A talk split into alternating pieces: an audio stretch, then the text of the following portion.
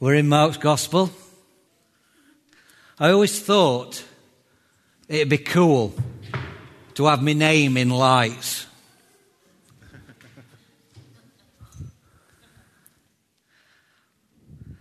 I can say, after nine weeks of Mark's Gospel and looking up every time I hear Mark, it's not all it's cracked up to be.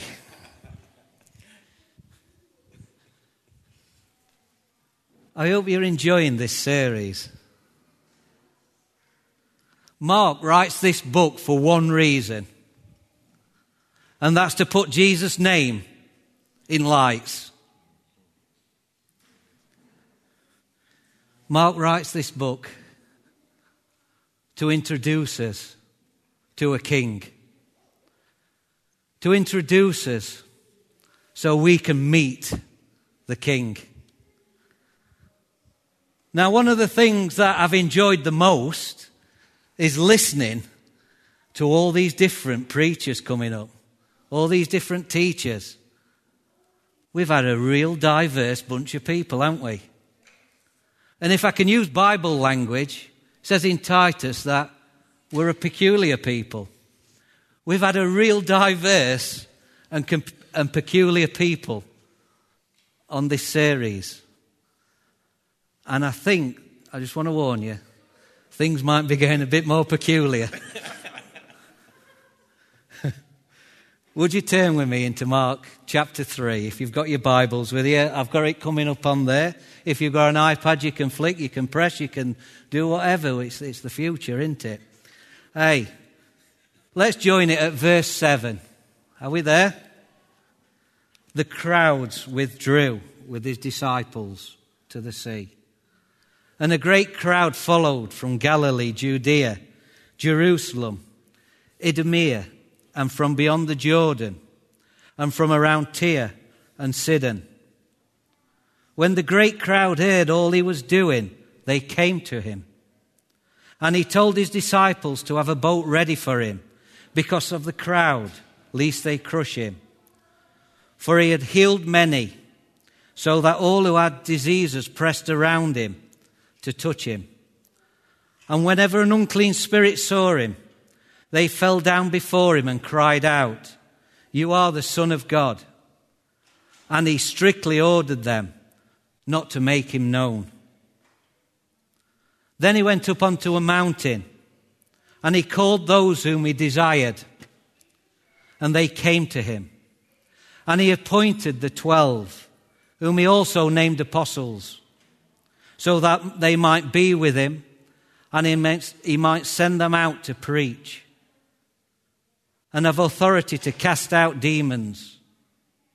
He appointed the twelve Simon, who he gave the name Peter, James, the son of Zebedee, and John, the brother of James, who he called and gave the name, Phil, Boanerges, or the sons of thunder.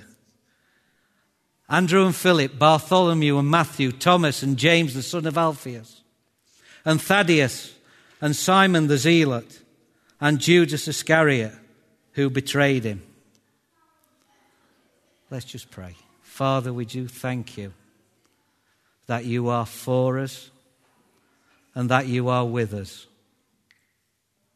Father, I thank you that you gather people, that you call people and I thank you, Lord, for this gathering today. Thank you, Jesus, that you make it possible for us to come to you. And I ask, Holy Spirit, come. Do a work in us. And Lord, would you come and do a work through us? In Jesus' name. Amen. Have you ever been in the wrong place at the wrong time? Have you ever been in the right place at the wrong time? Or uh, what about the wrong place but maybe the right time? Well, I've been remembering my time at Weight Watchers. I know, I know. You wouldn't believe it, would you? Hey, this athlete before you. Hey, it, I did attend Weight Watchers. And I can remember you used to stand there and wait in line. And at the end of the line, there were a scary woman with a clipboard and a set of scales. It'd get to my turn, and I'd get to the scales, and I'd take my phone out, and my wallet, and my keys, and my shoes, and my belt.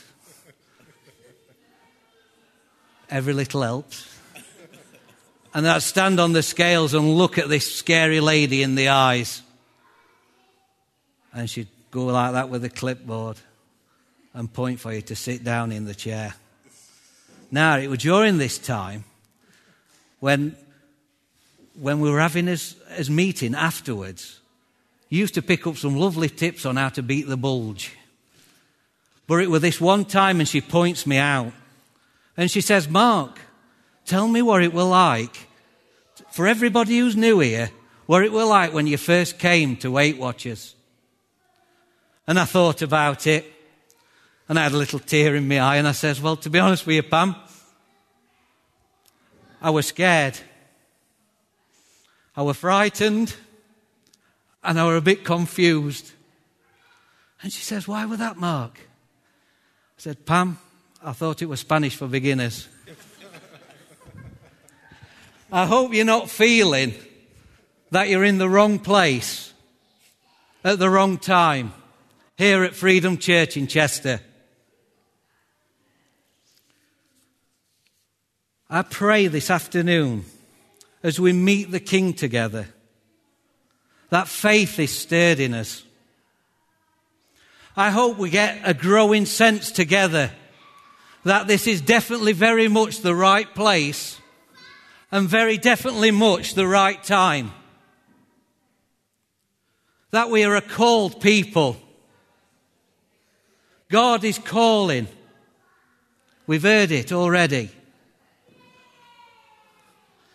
That we're an appointed people. And that we're a people who are going somewhere. We're people on a mission.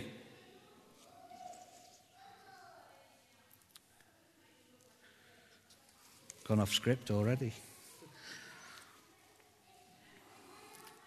I've just had my MOT done on the car, and you'll be glad to know it's near Christmas and it's passed with flying colours. I've had it checked for roadworthiness and emissions and safety, and we get a certificate at the end and a, a good Christmas. But uh, I think it's important for us as Christians I think it's important for us as a church together that we have these checks before God. That we allow the Holy Spirit to come and check our hearts. I'm not a mechanic by any stretch of the imagination. But this afternoon, I want us to have a look at our cam together. I want us to have, I want to, us to strip everything back and get back to basics and have a look at our cam. Now, in a car, a cam, when it's connected to the power source and it's correctly timed, you get forward propulsion. It's my prayer today as we check and come before God that will get our cam in place, rotating, and we'll get forward propulsion together. Understanding, calling, appointment, and mission. See what I've done? You like that? Understanding, calling, appointment, and mission is foundational to all that we are and all that we'll do at Freedom Church Chester. We are a called, appointed, and missional people. And it's for such a time and place, maybe not the building, but Chester as this. That's where we're going this afternoon. Okay? But that's not our starting point. We're going to be looking at the 12 people called and chosen by Jesus and, and how their calling, appointment, and mission, how it looked, how it worked out. But that's not our starting point this afternoon. To begin to understand the calling, appointment, and mission of the twelve, we have to start with God. To enter into all that God is calling us to here at Freedom Church, we have to consider and encounter Jesus in his calling, his, his appointment, and his mission. Hebrews puts it like this You sharing the heavenly calling, consider Jesus, the apostle and high priest of our confession, who is faithful to him who he appointed.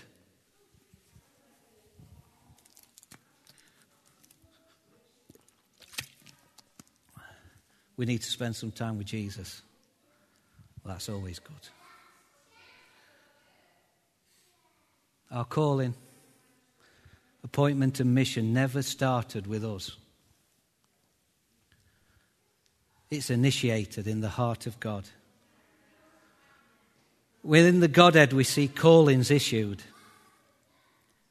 we see appointments made, we see obedience in mission displayed.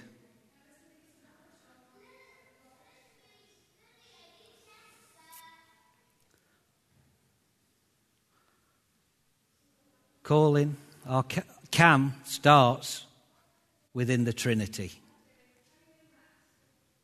A call goes out from the Father Whom shall I send? Who will go for me? And a call comes back Here I am. Send me. The Father's delight.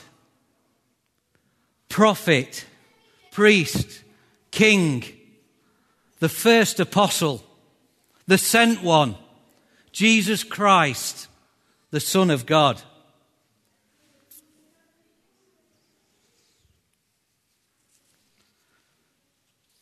We see within God Himself a calling forth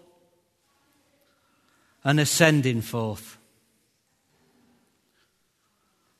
For God did not send His Son into the world to condemn the world, but He sent Him in order to save the world through him. I'm no Greek scholar. The only other Greek word I know is feta. the word used here for send is apostello. It means one sent, one sent forth. Jesus is the forerunner. Jesus is the greatest and the first apostle. He's the sent one.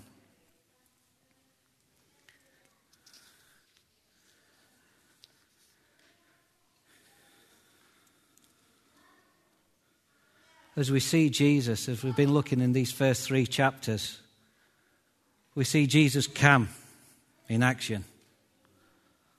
We see things starting to turn and things moving. And as we see this, we see some distinguishing marks. We see, some distinct, we see lots of distinguishing marks with Jesus. But I just want us just to, just to have a look at three, if that's all right, this afternoon. And the first mark of Jesus' cam is, a, is, is one of approval. We see in Mark's gospel, we see John the Baptist is in the is in the desert and he's baptizing people for the forgiveness, for the repentance and, and uh, preparing the way for Jesus. And this is where Jesus walks into the story. And he's baptized by John. Now, Jesus didn't need to be baptized because he needed to repent of sin. But out of obedience, we see Jesus baptized. And as he comes out of the water, we hear this voice from heaven This is my Son, whom I love, and am well pleased. At the foundation of calling, appointment, and mission is this identity. this identity that we are called, loved, and pleasing to God. This were at the core of Jesus' identity. Another mark, what we see in Jesus' life, is one of authority. It came with authority. When Jesus taught, he taught with such power and authority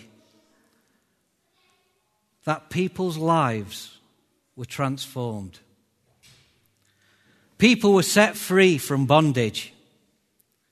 People were healed from sickness and disease. And this caused a sense of wonder and amazement. Mark 1 says that they were all amazed. So they questioned among themselves, saying, What is this? You probably question it yourself, really, isn't it? A new teaching with authority. He commanded even unclean spirits, and they obey him. Jesus taught with authority. It was a mark on his life. And these things come together, so he's approved by God. He teaches and preaches with authority. And the last one is anointed. Is anointed. Jesus spent some time in the wilderness.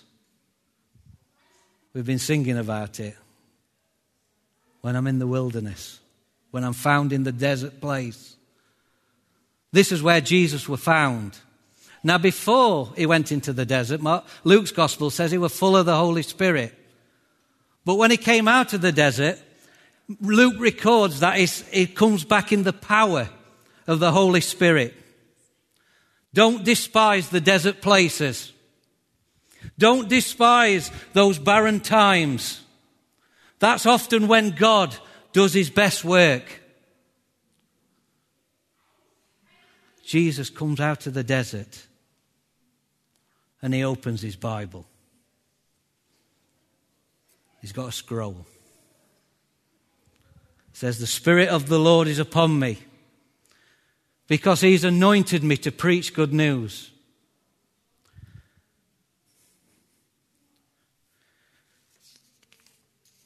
Let's have a look what it says.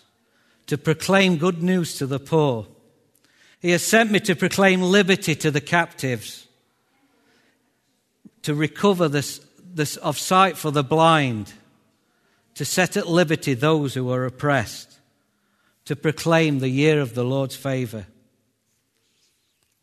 God anointed Jesus Christ of Nazareth with the Holy Spirit and power.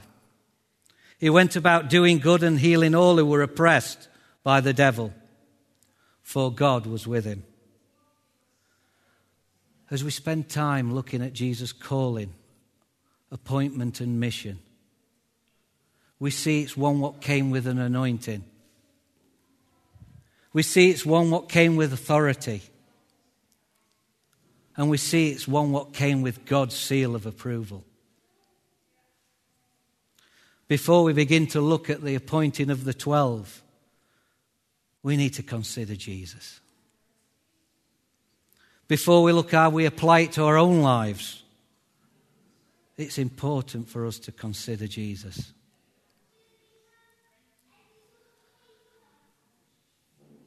The call and appointment and mission of Jesus is first and foremost.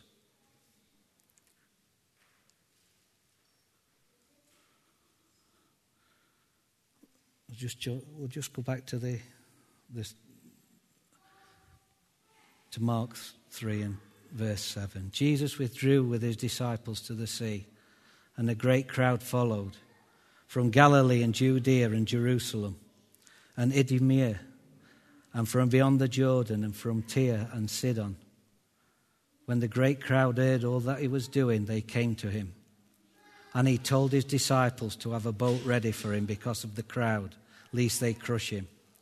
For he had healed many, so that all who had diseases pressed around him to touch him. Whenever an unclean spirit saw him, he fell, it fell down and cried out, You are the Son of God and he strictly ordered them not to make him known. We join the story, and Jesus' ministry is picking up. The speed of his ministry is picking up. He's teaching about the kingdom of God, healing the sick and casting out demons. This is causing quite a stir. Jesus' name is up in lights. Jesus' popularity is growing. News of, news of him is spreading. The crowds are gathering to him, and they're vast. Jesus' mania has hit the regions of Israel. It's during this highly charged time, in the hustle and bustle, surrounded by many people in need, Jesus calls and gathers together the twelve. And then we get the list of people. It always fills me with a sense of hope when I read this list, because you've got a bit of all sorts there. You've got a diverse and peculiar bunch, a real different mix of backgrounds, occupations, characters, temperaments, thoughts, ideas.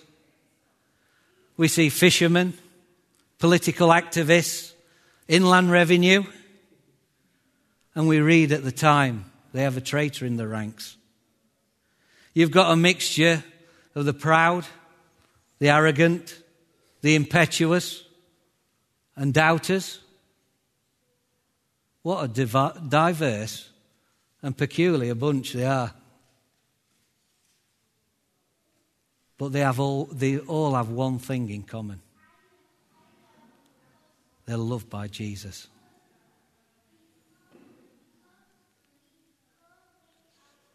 We see Jesus calling them. It's not the first time they've heard Jesus' voice calling.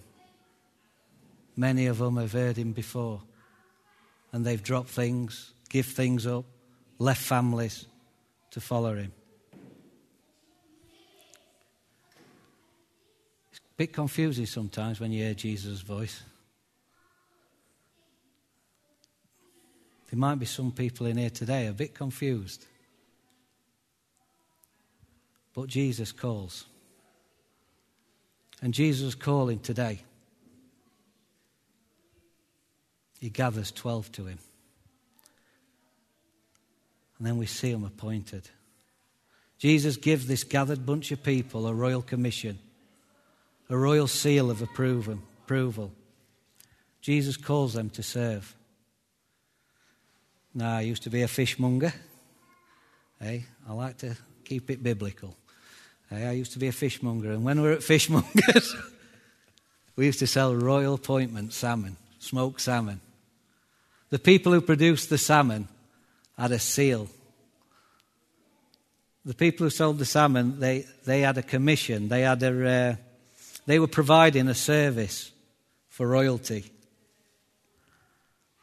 The 12 are now in, a, in the service of the king. They have been stamped with the royal crest of appointment. As we meet the king, we see the 12 are called, appointed, and they're also sent out. Jesus, the one who is on mission, is now extending his trust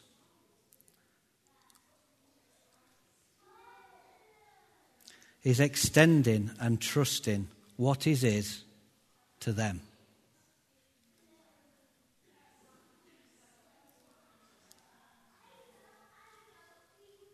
And we see the disciples, we see as, as Jesus extends his calling, appointment, and mission, as he extends it to the 12, we see these marks of approval again. Verse 13 says, He calls those who He desired. Just have a turn around to somebody and say, I am Jesus' desire. You can do it together, can't you? That's what you are. I am desired by Jesus. Just tell somebody, just tell somebody you're desired by Jesus. there you go. Hey, there you go. You, these 12 are desired. You're going red there, Steve, eh? But you're, de- you're desired by Jesus. These 12 are desired by Jesus. They're wanted by Him. These people aren't unwanted. These people aren't undesirable. Jesus desired them. He wanted them. He had, they had his approval. We also see the extension of Jesus and his authority. Jesus gives them authority to cast out demons. Up until this point, Jesus had been demonstrating his authority over the powers of darkness and healing sicknesses. But now he's extending it to his disciples. Later in the story, we hear Jesus clearly declare all authority has been given on heaven and in earth to me. We see this extension of authority working out later in Mark and in other Gospels. When, when Jesus appoints the 72 and sends them out, they come back. They come back rejoicing. They come back rejoicing because of the fact that in Jesus' name, they have authority over the enemy. Jesus extends his authority.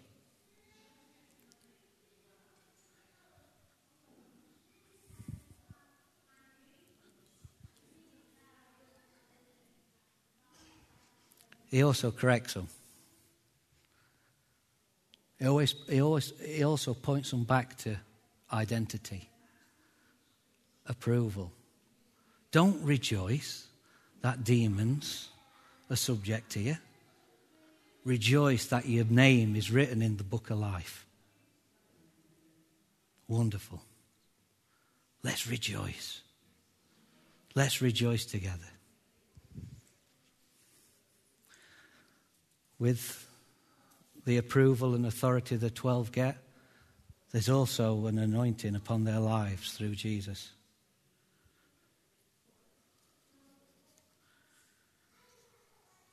With the appointing comes the anointing.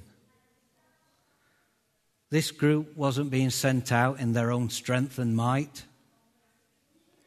They were being sent out by the Spirit of God.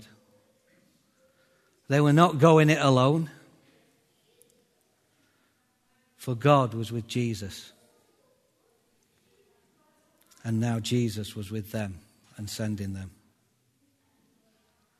One of, one of the twelve, John, writes this As the Father has sent me, even so I am sending you. And when he said this, he breathed on them and said to them, Receive the Holy Spirit. The Spirit of the Lord is on Jesus. And now the Spirit of the Lord is upon the twelve.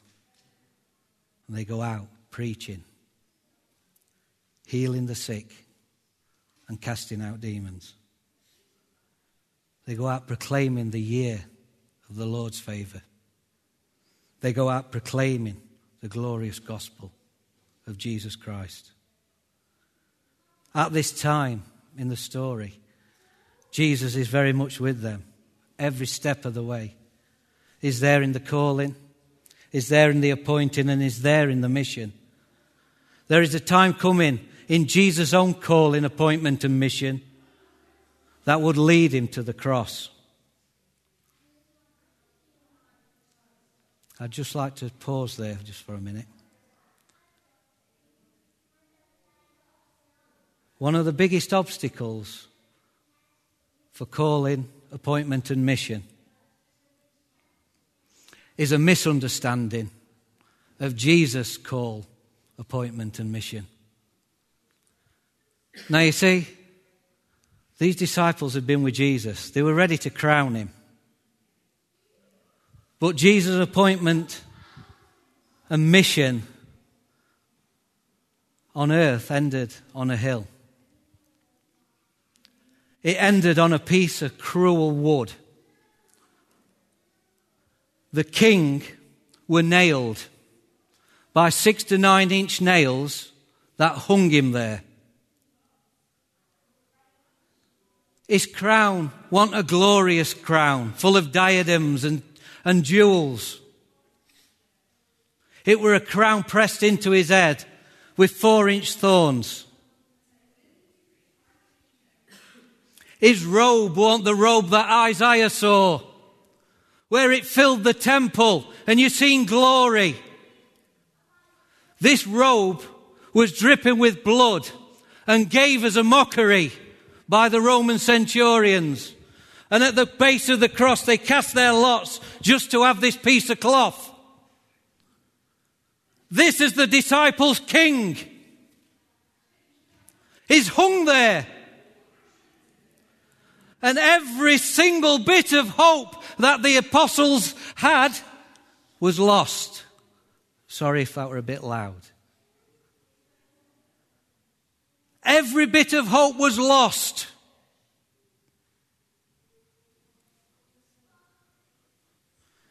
A misunderstanding of Jesus' call, appointment, and mission can leave us with an obscure view of ours. There's many things. The disciples, it were a trauma. It were tragic. There was great disappointment.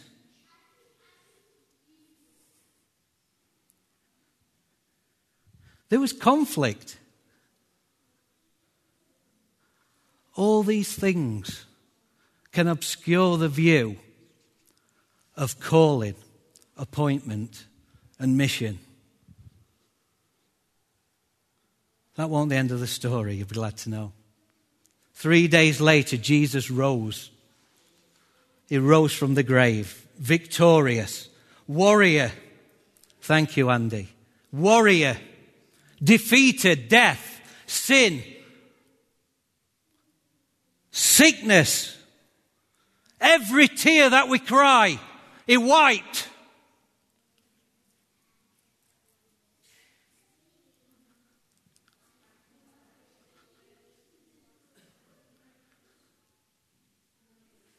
Jesus came to the 12. Well, there were 11 then, actually. He came to the 11 and he restored them. He loved them, restored them, and reminded them. There's going to be an opportunity, maybe a bit later, for prayer. Jesus loved them, restored them, and reminded them of their call, appointment, and their mission.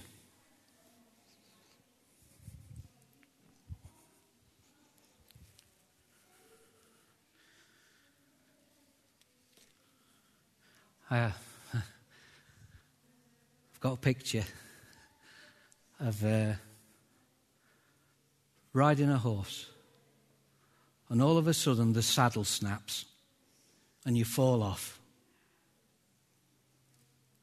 I just believe that's for some of us today, and I put myself in this category. This is the first time I've preached in three years. I fell out of the saddle. But I believe today that there's others today who feel that they fell out the saddle. And I believe Jesus is going to come, gently restore,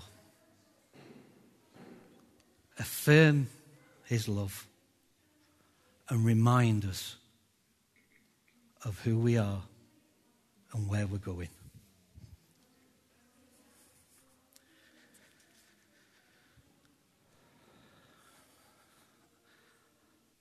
After his resurrection, he appeared to the disciples and he gave them instructions.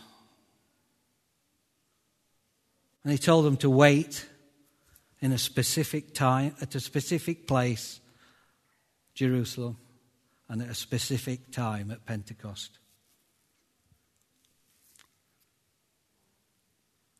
And at that point, the promises of God poured out. The promises we've been singing about were poured out.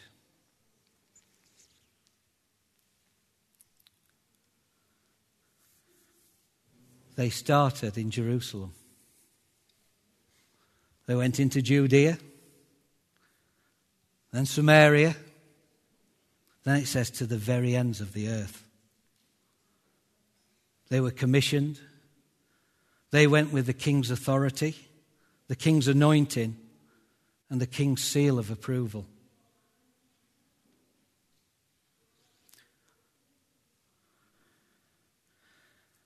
There's a, a guy, a Christian writer, he writes books, and Michael Green, and he, in the space of three decades, the world is turned upside down. Michael Green writes this Three crucial decades in world history. That's all it took. In the years between AD 33 and 64, a new movement was born. In those 30 years, it got sufficient growth and credibility to become the largest religion the world has ever seen and to change the lives of hundreds of millions of people.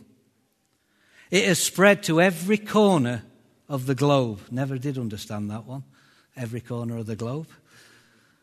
And has more than 2 billion adherents.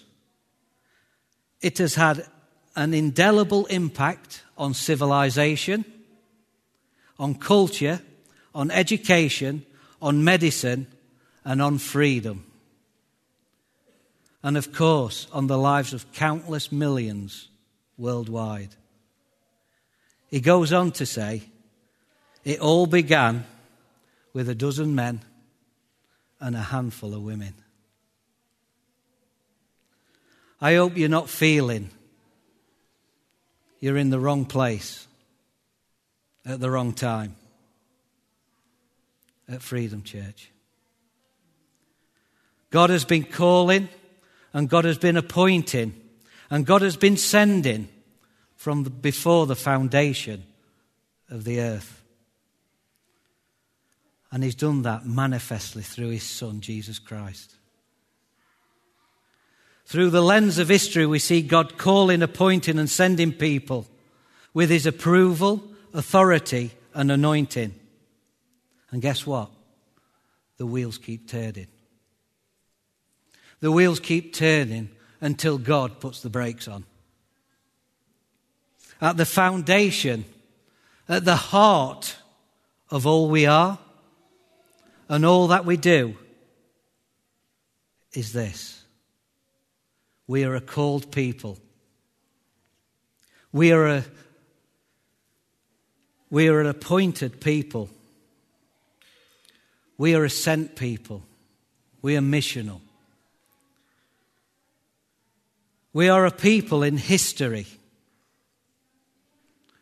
As he like to say, we're a people in his story. For such a time and place as this. Now, I'm not sure what it'll look like for us here as we work it out together. And I'm not sure what God's, where God's going to take us. But He does. He knows. He knows what we are and He knows what we will be. We are caught up in something far bigger than us. But it does involve us. We are part of a worldwide movement of God. A movement not originate, originated and started, not started in the heart, in the, in the, in the heart of man, but in the heart of God Himself. In Christ, in Christ, we are a people marked by love. We're a people marked by His approval. That needs to inform everything that we do and everything that we are. We are approved by God. We're loved by God. There's nothing that we can do. We're loved. We're a people that has been extended authority from Christ.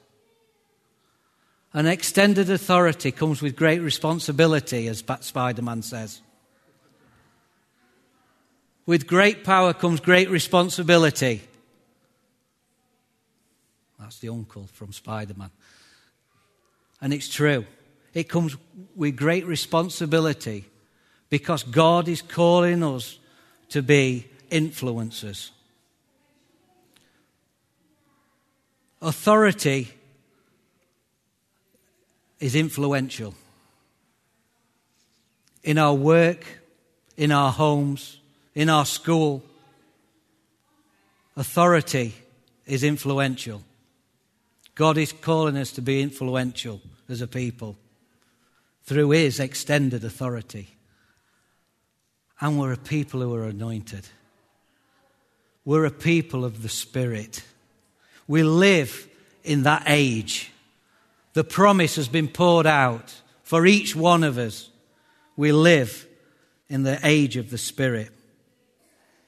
We've been anointed by God and we're empowered by God for this mission to see transformation in our communities and beyond.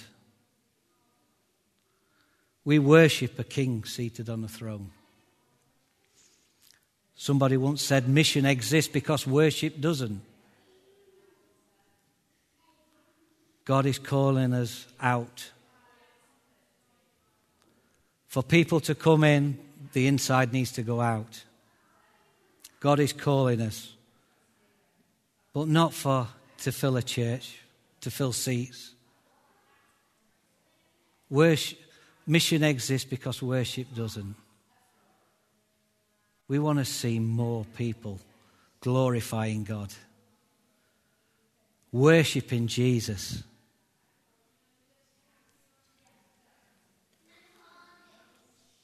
We are part of an ever increasing kingdom.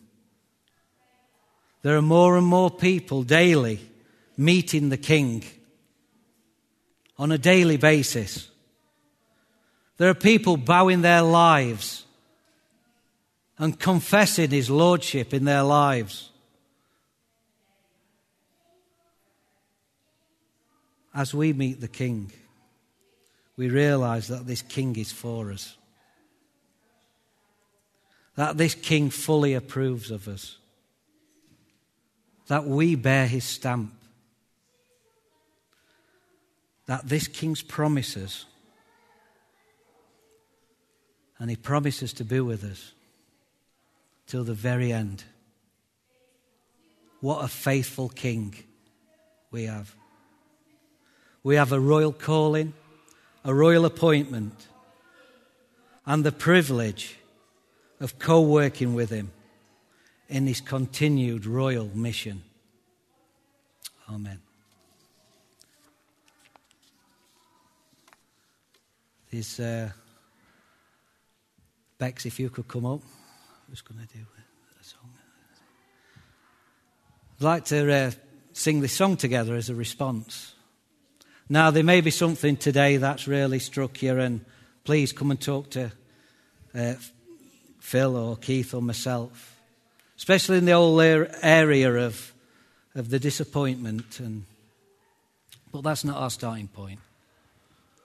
That's not our starting point. I just want to encourage us to sing this song as a dec- as a declaration to Jesus that we're involved, that we're in. Okay, thanks, Bex.